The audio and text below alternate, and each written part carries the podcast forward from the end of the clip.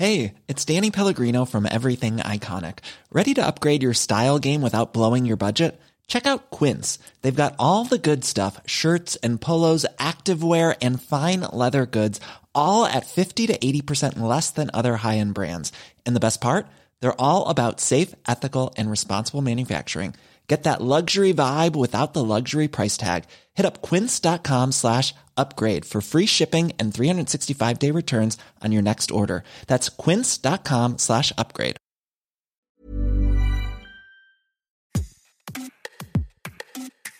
Bienvenue dans Minute Papillon, le podcast de la rédaction de 20 minutes. Je suis Anne-Laetitia Béraud et à l'occasion de la Saint-Valentin, nous vous proposons une série consacrée au plaisir sous toutes ses formes. Rendez-vous sur votre appli d'écoute préférée, peut-être Apple ou Spotify, pour les podcasts, et sur 20minutes.fr pour les articles et vidéos. Quatrième épisode de notre série 20 minutes de plaisir. Quel plaisir dans les pratiques érotiques du BDSM Bondage, discipline, domination, soumission, sadomasochisme. Aïe aïe aïe. Longtemps pathologisées, stigmatisées, ces pratiques impliquent une forme d'échange contractuel de pouvoir consistant à administrer et ou à recevoir de la douleur ou encore adopter des rôles de dominant soumis. Un univers qui attire même s'il reste minoritaire. Un Français sur dix a des fantasmes SM, selon une enquête Ipsos en 2014. Dans cet épisode, vous l'aurez compris, on va parler de BDSM avec... Moi, je suis Flosif. Je fais des ateliers autour du BDSM et du kink. Je pratique le shibari, c'est-à-dire l'art des cordes et d'encorder. C'est quoi le BDSM Le BDSM, déjà, c'est composé de quatre lettres. Hein. Bondage, discipline, domination, soumission et sadomasochisme, BDSM. Ce sont des, pratiques qui désignent euh, des jeux qui impliquent la domination et ou la soumission de personnes ou plus de manière euh, consensuelle.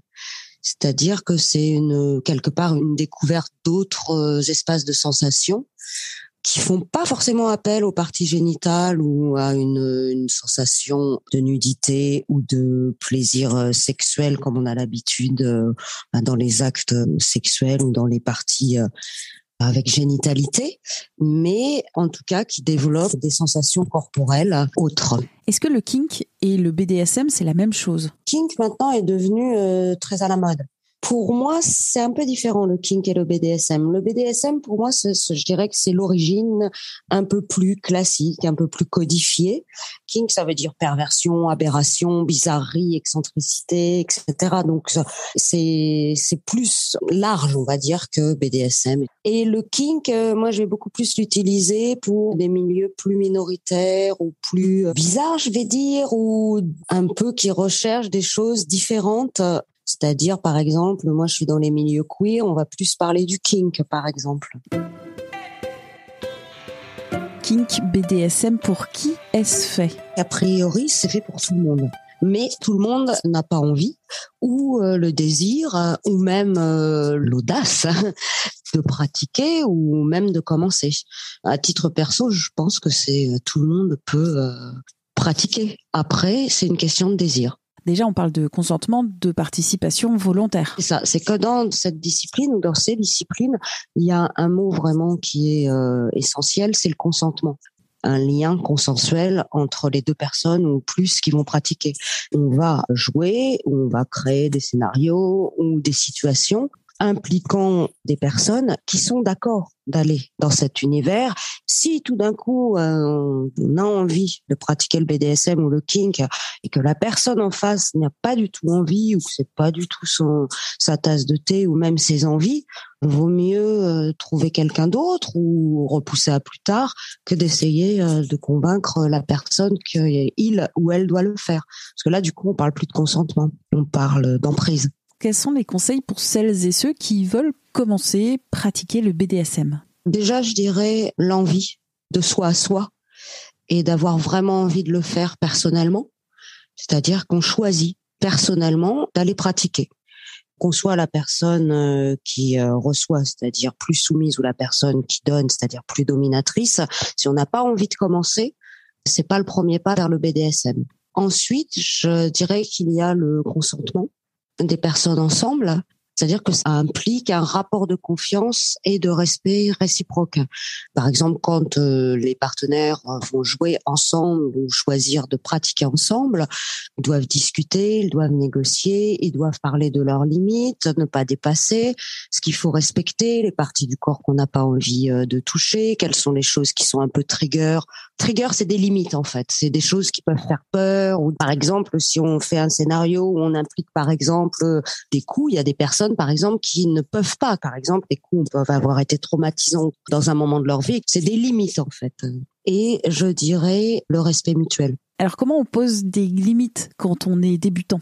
Oui, c'est très difficile de connaître ses limites au début, surtout qu'en plus, quand on entre dans cet univers, euh, souvent, c'est aussi pour aller chercher des limites qu'on ne connaît pas ou même aller jouer avec euh, ses propres limites. Donc, c'est pas toujours euh, évident. Moi, je dirais au début, vraiment de respecter le fait que quand on dit non, c'est non, quoi. C'est-à-dire que dans sa tête, quand il y a une limite qu'on ne veut pas dépasser, vraiment l'expliquer à l'autre et lui dire, voilà, moi, ma limite, elle est là et est-ce que tu es d'accord pour la respecter? Donc on peut prendre son temps, instaurer un, espace de confiance, écouter l'autre. Moi par exemple, quand j'ai commencé pour euh, une scène par exemple de, BDSM ou de kink, je vais commencer à poser quelques questions. Par exemple, comment te sens-tu? Où as-tu mal? Quelles sont les parties de ton corps qu'il ne faut pas que tu touches? As-tu déjà pratiqué? Qu'est-ce que tu aimerais vivre? C'est comme commencer une partie de cartes ou commencer un jeu de société. Je fais exprès de prendre un schéma très très simple. Si on commence à jouer à un jeu, si on connaît pas les règles, on va mal y jouer, on risque de pas être content après et ensuite de même pas prendre de plaisir. Bah, je dirais que pour le BDSM, c'est pareil. D'où l'importance d'une initiation. On se lance pas dans ces pratiques en se disant, chérie, ce soir, wouh, c'est BDSM. Moi, je vais vraiment, vraiment dans ce sens-là. En tout cas, je pense que le BDSM, c'est aussi quelque chose où on a besoin d'une forme d'initiation qui peut être une initiation qu'on va chercher dans des ateliers, dans la lecture de livres, ou pourquoi pas des, choses sur Internet avec des personnes qui euh, qui ont des sites ou qui euh, donnent des conseils. Mais effectivement, je pense pas qu'on peut s'improviser dans des pratiques comme ça corporelles qui peuvent impliquer des choses à risque, comme ça en disant un matin en se réveillant en disant allez on va pratiquer.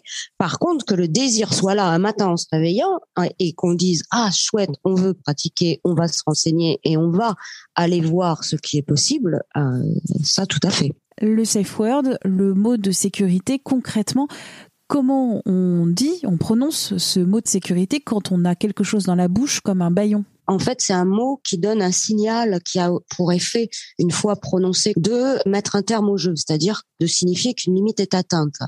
Ça permet effectivement de dire stop, là j'ai atteint ma limite et je ne peux plus continuer. Quand effectivement on fait des pratiques où peut y avoir un baillon, c'est bien par exemple de pouvoir par exemple utiliser ses mains. Alors par exemple, on peut taper au sol et puis se mettre d'accord que si on, frappe euh, trois fois, ça peut être euh, une manière de dire stop. Alors si les mains sont entravées et si la bouche est entravée, peut-être aller voir de temps en temps la personne qui est sous l'entrave et lui dire est-ce que ça va toujours? Et de, de se mettre d'accord si trois mouvements de tête égale oui et puis si on arrive à cinq mouvements c'est le safe word alors qui n'est plus un safe word mais qui est un geste safe. Alors effectivement, le geste safe doit être adapté. Si on voit pas, ben, ça peut être les mains. Si les mains sont attachées, ça peut être la tête qui bouge et ainsi de suite. Je pense que les ateliers sont des choses qui sont très bien, notamment parce que euh, ça permet de pratiquer en groupe et que ça permet d'échanger sur les pratiques, de voir qu'on n'est pas seul, il peut y avoir aussi d'autres personnes qui pratiquent et également de s'aventurer, accompagner dans des zones qui présentent des risques. Par exemple, nous on a fait un atelier à Démonia la dernière fois sur les bougies. Bon bah quelle bougie choisir? Comment approcher la flamme de la personne, comment faire que le plaisir puisse durer plus longtemps sans brûler? On a fait aussi un atelier sur les cordes. Bon, bah, quelle corde utiliser, comment faire les premiers nœuds, quelles sont les parties du corps à ne pas toucher? Toutes ces choses-là, en fait, sont essentielles et les personnes qui participent à ces ateliers le disent elles-mêmes. Quand elles sortent de l'atelier, elles disent, ah ben voilà, on avait des choses auxquelles on n'avait pas pensé et puis, ah ben ça nous a permis effectivement euh, d'apprendre plus et on se sent plus en sécurité maintenant ou sûr de nous pour pouvoir pratiquer. Ah, on a écouté d'autres personnes euh, et qui nous ont donné aussi des conseils. Et tout ça fait que quelque part, on sort avec une forme en anglais d'empowerment, de choses qui revalorisent et qui donnent de la force pour pouvoir continuer dans un côté positif. Merci de votre écoute et merci à Flosif. Retrouvez jour après jour euh, un épisode de notre série 20 minutes de plaisir, une série d'Anne-Laetitia Béraud dans le podcast Minute Papillon avec son point d'exclamation.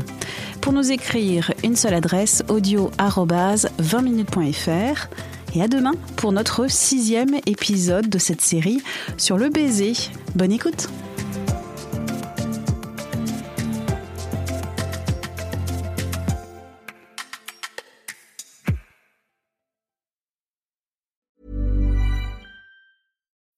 When you need mealtime inspiration, it's worth shopping Kroger, where you'll find over 30,000 mouthwatering choices that excite your inner foodie. And no matter what tasty choice you make, you'll enjoy our everyday low prices, plus extra ways to save, like digital coupons worth over $600 each week. You can also save up to $1 off per gallon at the pump with fuel points. More savings and more inspiring flavors make shopping Kroger worth it every time. Kroger, fresh for everyone. Fuel restrictions apply. On ne va pas se quitter comme ça. Vous avez aimé cet épisode? Sportif, généraliste, sexo ou scientifique, varié mais toujours bien informé. Découvrez les autres podcasts de la rédaction 20 minutes sur votre application d'écoute préférée ou directement sur podcast au pluriel.20minutes.fr. Et merci de nous avoir écoutés.